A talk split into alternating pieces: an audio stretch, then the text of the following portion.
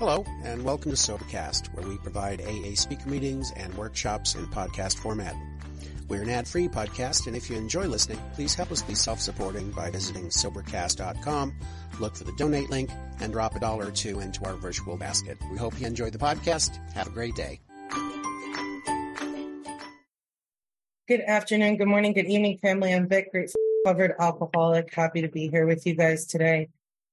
So, for reference for any newcomers, my sobriety date is February 10th, 2019. And step three was a very, uh, was a very interesting experience for me. I thought I was going to have a lot of resistance around my fourth step. Um, and I had a tremendous amount of resistance come up when I got to, to three, you know, really briefly, just as a qualification. Um, I started drinking when I was 14 or 15. I drank until I was 28. I didn't grow up with alcoholic parents, but there was a lot of dysfunction. There was a lot of separation. There was a lot of me not knowing how to share a place in the world with people. I didn't know how to communicate. I didn't know how to be in relationships with people. I didn't know anything about vulnerability or intimacy in relationships. I didn't understand how to let people get to know who I was. I didn't know how to share myself. I didn't know how to hold conversations. It was a lot of me attempting to be who I thought the people around me needed me to be. Um, I was very much the chameleon where I would just adjust to the people that I was around. I would adjust to the people that I was in front of. I had a very low tolerance for any sort of big emotions and I never really learned like an emotional Rolodex. Um, so when I started drinking, that gave me a lot of groundedness. I also want to say if somebody wants to start the timer. So what one of the things that I realized was um you know when drinking was that this gave me this like really altered experience, which was the experience I was always looking for in all these other ways. And I never had an opportunity to feel like the playing field was leveled. I never feel like felt like I had an opportunity to be myself um because I really had no idea who I was. And when I started drinking, I was an alcoholic drinker from the very beginning. I had no concept of control. I had no concept of I had no concept of control. I had no concept of how much I was taking in, let alone the ability to control it. You know, through my teenage years, I wanted to stop and I couldn't. I did geographical changes. I got into relationships as ways of attempting to control my my drinking because the one thing that would uh, have like the slightest chance, like the slightest human power that could control my drinking was codependency. Um, because I would just as easily become addicted to another person as I was with alcohol. Um, when I finally stopped drinking, or when I came to the point that I that I found my way to Alcoholics Anonymous, um, my best friend had passed away. She was a member of this fellowship. She wanted to cherry pick at her fifth step, and it cost her her life. Um, so I understand what they mean when they say that it's a life or death errand. And I, I, I got in touch with the woman who was sponsoring her at the time. And that woman came in and she didn't just work with me. She worked with my family. She was in touch with my mother. She was, she was helping me through teaching my mother to set boundaries with me because I was just an emotional terrorist.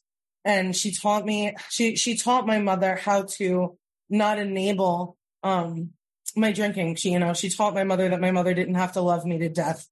And that was one of the most helpful things that she could have done because so much of my drinking and so much of my behavior around my drinking just took place under my mother's roof. Um, you know, so my mom really just dealt with the catastrophe that was me. Um, by the time I stopped drinking, I was a 24 hour a day drinker. There was absolutely nothing else that I would do with my time. I would wake up, I would drink, I would make sure that I secured more alcohol. I drank until I passed out. I would wake up and do it again. Um, I just wanted to be anesthetized and dissociated. I wanted my memory wiped. I wanted to be hallucinating. If I could, I wanted to be unconscious. Um, so when I first came into Alcoholics Anonymous, I had a had a sponsor that just made it very clear to me. You know, she she made it clear to me that I had already had my first step experience before I arrived in Alcoholics Anonymous. My job in step one here was just that I was able to admit that. Um, that I was able to admit it and then understand that the unmanageability of my life had nothing to do with how punctual I was or how neat I was or how tidy I was. It had nothing to do with me being able to be responsible. And it had everything to do with my ability to manage my thoughts and my feelings. Um, it had to do with my ability to manage the way that I was in relationship with the world, um, and with other people, with myself, with my finances. You know, she made it really clear to me that the first step, the first half of the first step is the only part of the 12 steps that even has anything to do with alcohol. Everything other than that is either about relationship with myself, relationship with other people, or relationship with God. Um, my second step was just this real resistance to thinking that I was insane, even though I knew that I was that that I was powerless over drinking. Um, you know, my, my sponsor told me, she said, you know, when you remove alcohol is when you're actually going to see what it is that you're up against. And when I stopped drinking and I started still getting the thoughts and I start getting the the the voice in my head that was telling me where to go, what to do, what was going to happen, how I was going to drink, how it was going to happen, and how I had no say in it. Um, that was when I really started to understand like the magnitude of this this illness, this this experience um, of seeking ease and comfort, essentially seeking safety, because alcohol was the most consistent and reliable thing that I thought I had in my life. So when I got to my third step, I sat on my sponsor's couch at about 90 days sober and I cried because all I wanted to do was go drink. And she looked at me and she said, All right, you want to go drink? Go drink. And I was like, What do you mean? You're you're supposed to be helping me not drink. Why are you gonna why are you gonna tell me to go drink? She's like, You've been whining and crying for two weeks about how you want to go drink. She's like, So go drink. You know, she made it really clear. She said, No reservations, any lurking notions. She said, if you still want to go drink, she's like, that's a reservation. She right. And it says that the wording is quite optional of this third step.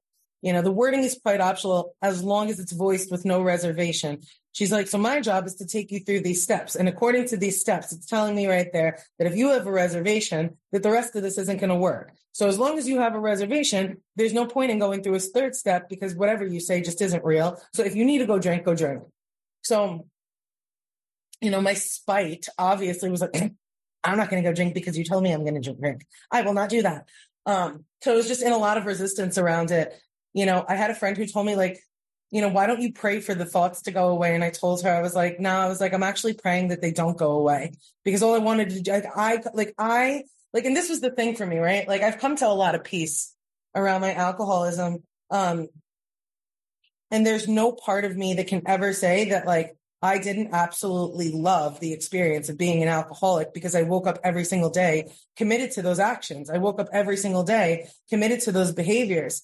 Um, I woke up every single day and it was the thing that, that gave me an immense amount of peace. And what I realized was it was just an attempt for me to feel safe in the world. Um, and with that, there was nothing wrong with me. It was just a choice if that was how I wanted to live my life, right? This was my third step decision. It was about me choosing to play God you know, there's um when I got to the part above the third step promises with my sponsor, you know, she said, when you sincerely take such a position, and she would always say to me, she's like, it's not about the position of getting on your knees and praying. She said it was the position where you realize that your position of playing God didn't work, right? And when I was kind of moving closer and closer to this third step experience, I had this really beautiful experience. And in a nutshell, um, I was with another member of AA one day. I was in a parking lot and I found a wallet and I looked inside the wallet to try to return it to the owner. And there was a picture of a little girl and a letter attached. It was like a fake designer wallet. There was like some library cards and some gift cards. So I'm like, all right, this is like a kid's wallet. And I, oh, when I opened up the picture in the letter and in the letter, this little girl had written talking about how she didn't know if she wanted to be alive and nobody understood her. She was afraid to tell people. She wanted to know if she was ever going to be happy again. Um, that she was depressed. She lost interest in all of her hobbies. Um, and that she felt like this world would just be better off without her. And I read this letter from this probably 11 or 12 year old. And, and I just read and I just saw myself. You know, I saw myself. I saw myself when I was 11 and 12 and I saw myself when I was 28 there. I still identified with that. And I was able to find the owner of the wallet through the library card and I returned it. And um, I got to speak to the girl's mother. And I said, you know, I read this letter in her wallet. It was really a little bit disturbing. And, you know, I just want to know if she's doing okay. And the mother said, you know, it's been rough, she said, but, you know, we're working at it every day. And I said, well, I left my name and my number on a post it note and I put it inside of the wallet. I said, this might seem weird. I'm a stranger, but Um, you know, I had that same experience as a kid and as a teenager and as an adult. Um, you know, but I, I don't, I don't know that I feel that way anymore. I said, if she ever needs someone to talk to who gets it, I'll be there. Um, so my third step decision was when I realized that there was absolutely nothing in Alcoholics Anonymous that was about me. It was none of my business. My sobriety was none of my business. The idea that me getting sober was about me was completely incorrect. Um, I had already sp- spent my whole life wrapped up, worried about me. Um, and my, my decision was that if this little girl called, I wanted to be useful. And I knew that if I didn't make this third step decision, there might be a day that she called and I could not help her if I was ossified. Um, I could not help her if I was loaded. There was nothing that I could do to help. Um, and I realized I was like, oh, I was like, if it's about me, like I'm never going to do this. Like I'm never actually going to do this, right? I'm never going to actually show up and do these steps. I'm never actually going to mean it. Um, because I'm quite content. My, my comfort zone, not because it's comfortable, but because it's familiar um, is alcoholism. Like that is what is comfortable and familiar to me. Um, so it had to be about something outside of me that I was willing to do for me because it wasn't about me. And it was one of the many paradoxes that I've come to really understand in working these steps in this program. You know, there's this this saying that you know prayer is not meant to influence God; it's meant to change the nature of the one who prays. Right. So asking God to come in and and direct my thoughts and my actions to take over this concept of my will in my life in my third step um, it wasn't about me trying to make god do something it was about about it was how do i make myself um, come to this place of surrender and i heard this really beautiful thing last night um, my my fiance was listening to a podcast and this gentleman said he said you know surrender and taking the position of praying on your knees is not because you're you're you're just kneeling down to ask God for something. It's when you've actually done the work and you've put in all the action that you can and that you are so exhausted that you are brought to your knees and then you're able to ask God for help. And that was something I didn't understand at that time with the third step. You know, one of my really good friends, um, she was speaking at a beginner's meeting and she was speaking on steps one, two, and three one day. And right, like our, our third step says, made a decision to turn our, our made made this decision to turn ourselves over to the care of God as we understood him, right? And the 11th step tells me about God as I understand him. So somewhere between 3 and 11, my vision of God, my understanding of God is going to change. But there was something that she pointed out in there that was just earth shattering for me at the time. And she said, to the care of God, right? And she said, you know, you use that word probably all the time, you know, whether you're saying that you do or do not care about something. She said, but I, she said, I doubt if you really understand the weight that that word carries and she read the definition of it that the word care means it's the provision of what's necessary for the health, welfare, maintenance, and protection of someone or something that there's serious attention or consideration applied to doing something correctly or to avoid damage or risk.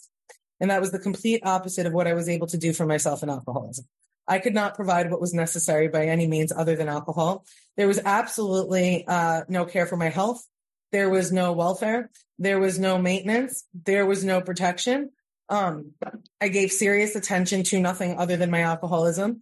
And I could not consider or apply the way that I did things um, to do it correctly or to avoid damage or risk. I was basically just a walking, talking um, hazard at all times. You know, so so this idea that God is going to come in and do these things for me, right? for me in that understanding was like, I have exhausted all options to myself that I actually fall to my knees in asking that this be something that is done for me. And, you know, the thing for me with my third step and turning that over is like, when I say like, what is it that I've really exhausted? And for me, it's about that I've exhausted my self righteousness, um, that I've exhausted my righteous indignation, that I've exhausted the idea that I know better. Um, you know, I would say that it's about exhausting my ego, but you cannot kill your ego. It's impossible. It's literally just there to protect you. Um, there's nothing wrong with your ego. It's just about how I develop my ego, right? So it was like, had I exhausted all of these means of self preservation that were essentially causing me more harm, right? And I was only trying to preserve what I knew and preserve what was familiar because I grew up in a lot of dysfunction. So what I knew was dysfunction right? The, the thing for me about my third step and the direction of my thoughts and my actions, it was that the idea of being at peace and the, the idea of having serenity Um, that was what was fearful for me. It wasn't about going back to alcoholism. I'm very comfortable there. I'm very comfortable in that place. Um, it was about familiarizing myself with the idea that being at peace was safe. And what, what I realized was in that experience, um, I was bored. I was bored because my body, my nervous system, everything was just used to chaos. It was used to constantly being in a state of arousal. Um, you know, where I couldn't tell the difference between feeling alive or feeling angry. You know, it was something that made me feel something. So that numbness that came on the other side of sobriety and allowing myself to really thaw out to to feel myself, feel my feelings. It was about transitioning out of survival. You know, my third step was like, can God give me enough care, protection, and safety that I don't need to live in survival anymore? Um, and that was terrifying because that was how my entire life had operated because of what was happening to me emotionally and in my mind due to that unmanageability. You know, you cannot manage anything in survival. You can only stay alive. And the only way I knew how to stay alive was to drink. Um, you know, I've heard when people say, you know, like I wake up every morning and I turn it over to God, like I made my third step. I don't wake up and turn it over every day because I have no need to take it back anymore. Um, like I'm not an alcoholic who wakes up I don't wake up as an alcoholic. I don't wake up restless, irritable, and discontent. I wake up happy, joyous, and free because that was what I was told I was going to experience.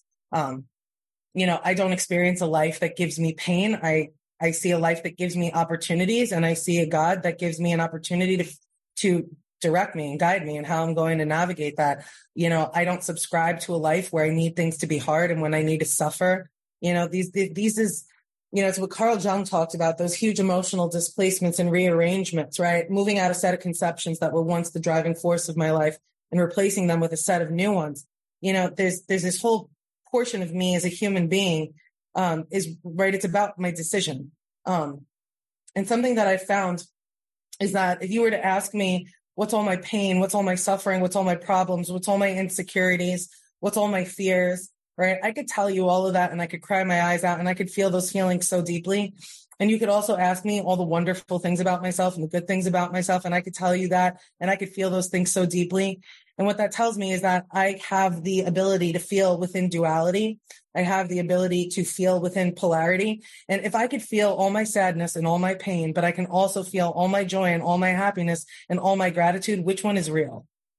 So what do I decide to wake up every day and subscribe to? Because if one's real and the other's not, right? Like which one do I choose if I can feel them both?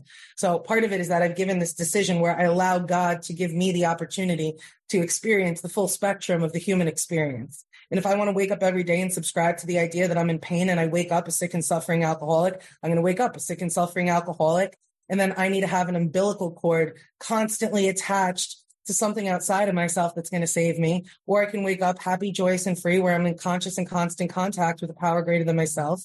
Um, and this book and these steps and this work has taught me over and over again that it is something deep down within me. It's an unsuspected inner resource, right? That in every man, woman, and child is the fundamental idea of God. Um, you know, all that searching for for happiness or searching for something to be um the panacea, right? Like the great cure all for everything. It was never something separate from myself.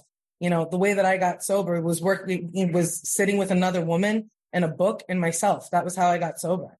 It was about me, the woman in the book. There was never something else that I needed. That woman explained the book and the book explained me. And I was able to find God in that process. Um, you know, it was a decision to no longer need to overcomplicate my life just to create the chaos that made me feel alive right? Like I don't need that anymore. And I actually have a level of, um, I have a level of peace that for some people can sometimes feel looks like complacency.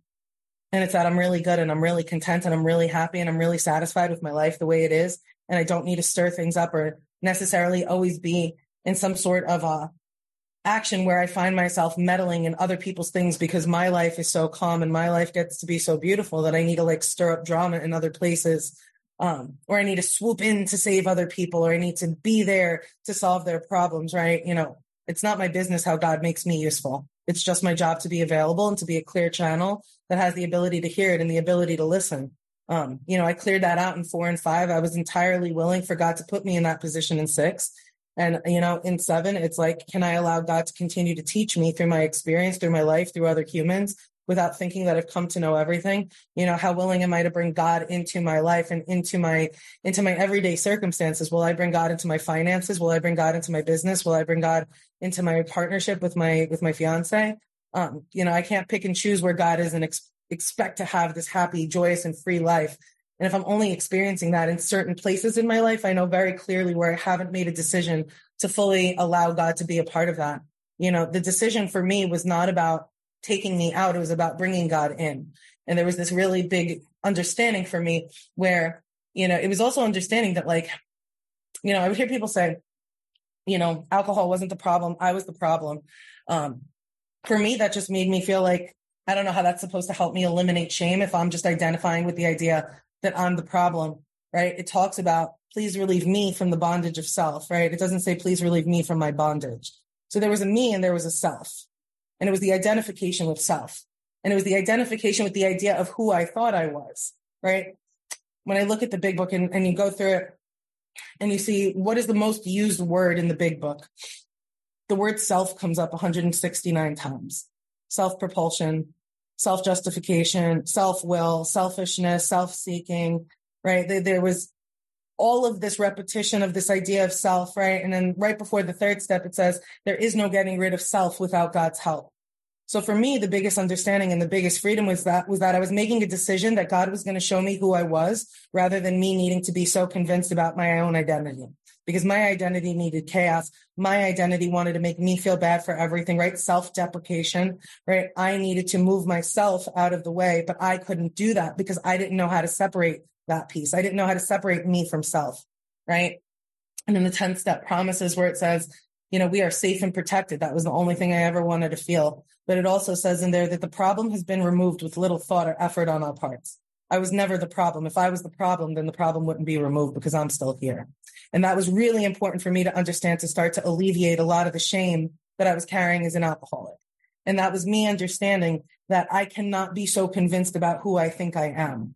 Because the second I think I know who I am, then the second I don't need God. And self would constantly tell me the story of who I thought I was. Right. So relieving me from the bondage of self was saying that I was allowing God to remove the idea of who I thought I was so I could see who God really put me in a position to be. And in that experience, what I've ex- really realized is that like God has created me as being completely limitless. Like limitless, not in the sense of ego, but limitless in the sense of like, there's really nothing that I'm not able to do with God's help right? If it feels like it's something that's too big for me, it's supposed to feel too big for me because God is either going to carry me, mold me, or prepare me to be the person who can handle it. And that has been consistently proven to me over and over and over again. You know, I don't argue with people today. I do not raise my voice. I don't argue with my partner. I don't get angry. I don't get upset. I don't take things personally. It's literally not my business what other people have to think about me. I don't I don't have a need for there to be things being hard I don't feel the need to sit and, and wallow in my pain and my feelings. I can, I can feel my feelings. Feelings exist in your body chemically for 90 seconds. If it's more than 90 seconds, I understand I'm making a decision to sit in that. So I just, I allow myself to move. It's been constantly about giving myself permission, giving myself consent and allowing myself to experience the, the, the freedom that I was promised. Um, you know, I, I decided that, you know, what I wanted to experience in life, it wasn't working for other people. I wanted to start a business. And I said, God, this feels too big. And God said, all right, well, we're going to do it together. You know, I remember that he is the employer, right? Like God is the employer and I'm showing up and I'm just bringing what God does through me into that space, right? So the same principles that I practice here in all of my affairs are the same principles that I built a business off of, right? I don't bring the 12 steps into what I do with other people within my business, but it's at the, at the root of it. The one thing I talk about constantly is about integrity, right? Which is essentially my fifth step principle. And integrity is about the sense of wholeness. It's about the sense of completion. You know, that in the sense of the steps for me, it was about being able to see my entire self. I was able to tell my entire life story to one person that I was being in integrity with, with these, these understandings, these experiences of my life. But part of that for me is that I constantly make a decision that when I, when I give my word to something, I follow through to completion. Like I'm in integrity with my word. Um, and that for me is a huge, huge piece of the decisions that I make because the decision in step three without action really doesn't have much of a long lasting effect, right? Because all it's like that. I would always hear this in the rooms and they would say, you know, four, four frogs on a log. and one decides to jump off, how many frogs are still on the log, right? Because the decision without action is just really complacency. And what I learned in that was that my third step, if anything, it was that if I say I'm going to do something, I do it. Um, I don't make the excuse about why I don't. It's that if I say I'm going to be somebody in the world, I'm going to be that person. Um, and most importantly, that if I say I'm going to be somebody, I'm not saying it because my sobriety has nothing to do with proving people wrong. My sobriety has everything to do with showing other people what's possible, not because I don't drink, but about what actually gets to happen when you walk with God. And you don't need to be an alcoholic to see that or not. You know, I don't believe, like, if I were to spend my life trying to prove other people wrong, the entire motivation would be shame. It would be the entire motivation would be furthering the separation between me and that that person, rather than showing them what's possible for themselves, rather than being a, a means of example. Right? Me trying to prove other people wrong, I don't carry humility in my heart with that, and in doing that, it's not me moving further from that person; it's me moving further from God. So there's a consistent decision for me that I make, in the way that my third step decision continues to evolve for me is where am I willing to lean into my into an edge that feels uncomfortable? Where am I, where do I allow myself to consistently stay outside of my comfort zone so that I continue to grow as an individual, as a partner, as a daughter, as a friend, um, as somebody else in sobriety, as a sponsor, as a sponsee, as somebody that is responsible for a tremendous business today. Um, like, how do I allow myself to consistently stay on the edge of discomfort with God? Um, because my comfort and my growth are never going to be in the same room right? And if I want to continue to maintain this, I want to continue to experience this, I want to continue to grow in understanding and effectiveness, it's never going to happen from a place where I'm resting on my laurels. And when I think about resting on my laurels, it's not about that what didn't work, you know, what I did yesterday won't work today. Of course it does. I've been doing the same thing for three and a half years.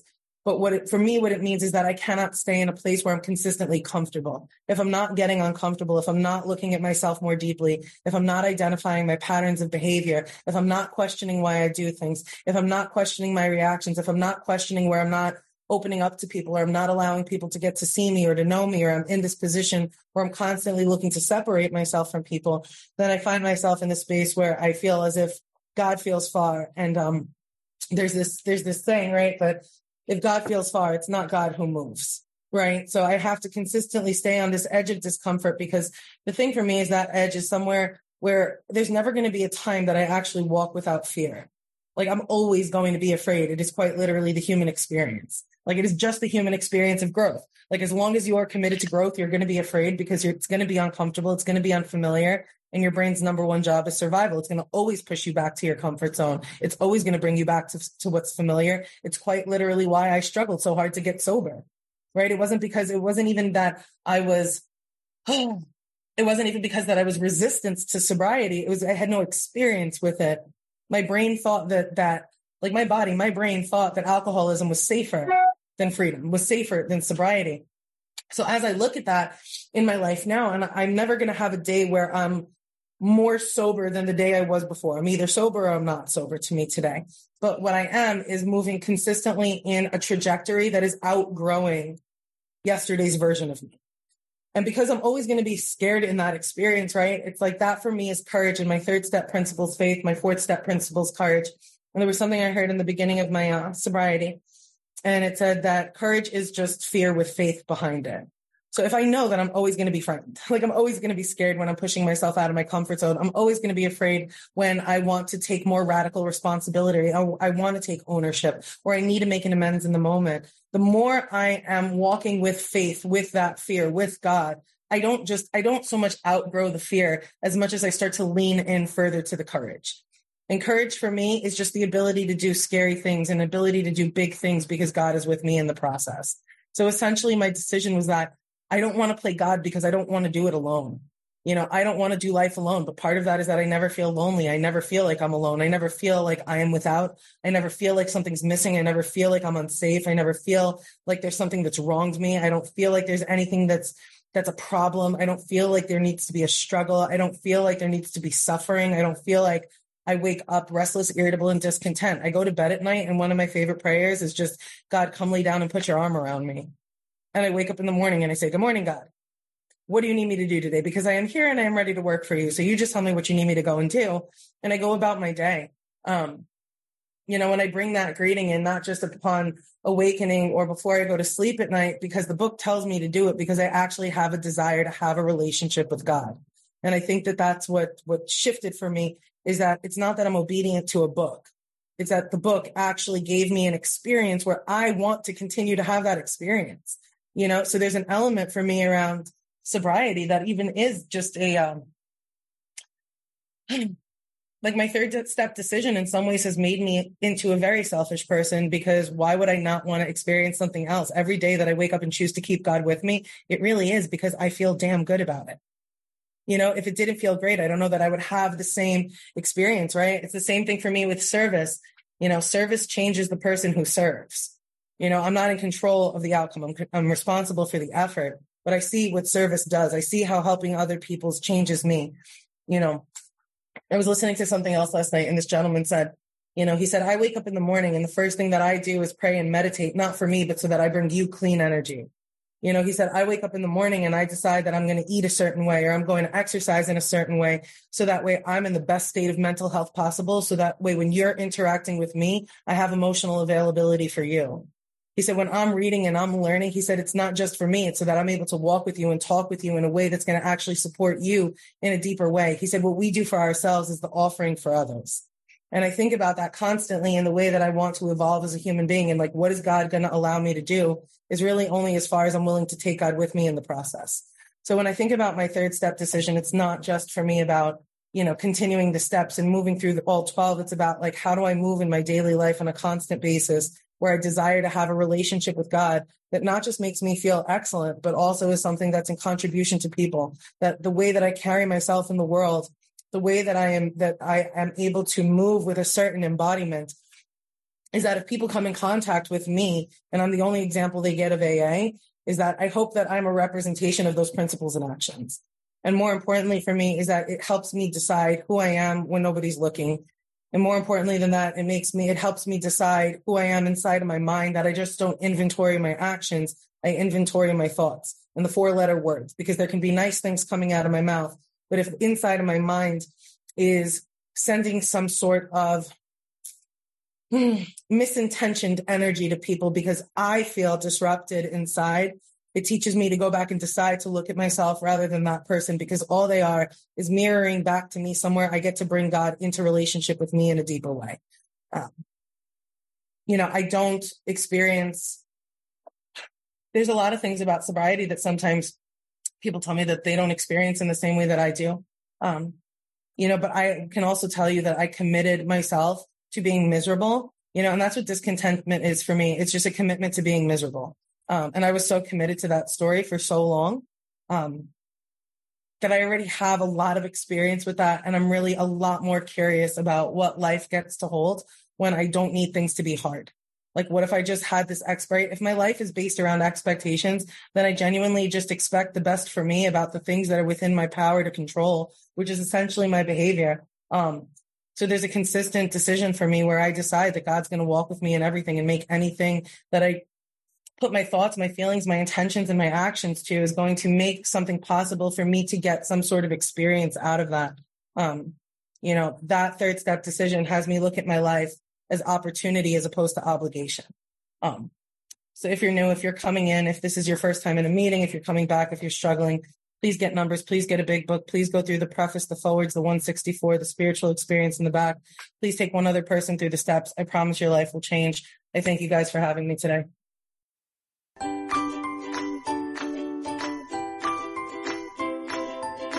Thanks for listening. I hope you enjoyed the podcast. Sobercast is ad free, and we'd like your help in order to keep it that way. So if you'd like to help us be self supporting by pledging a dollar to a month, visit Sobercast.com and look for the donate links. Thank you very much.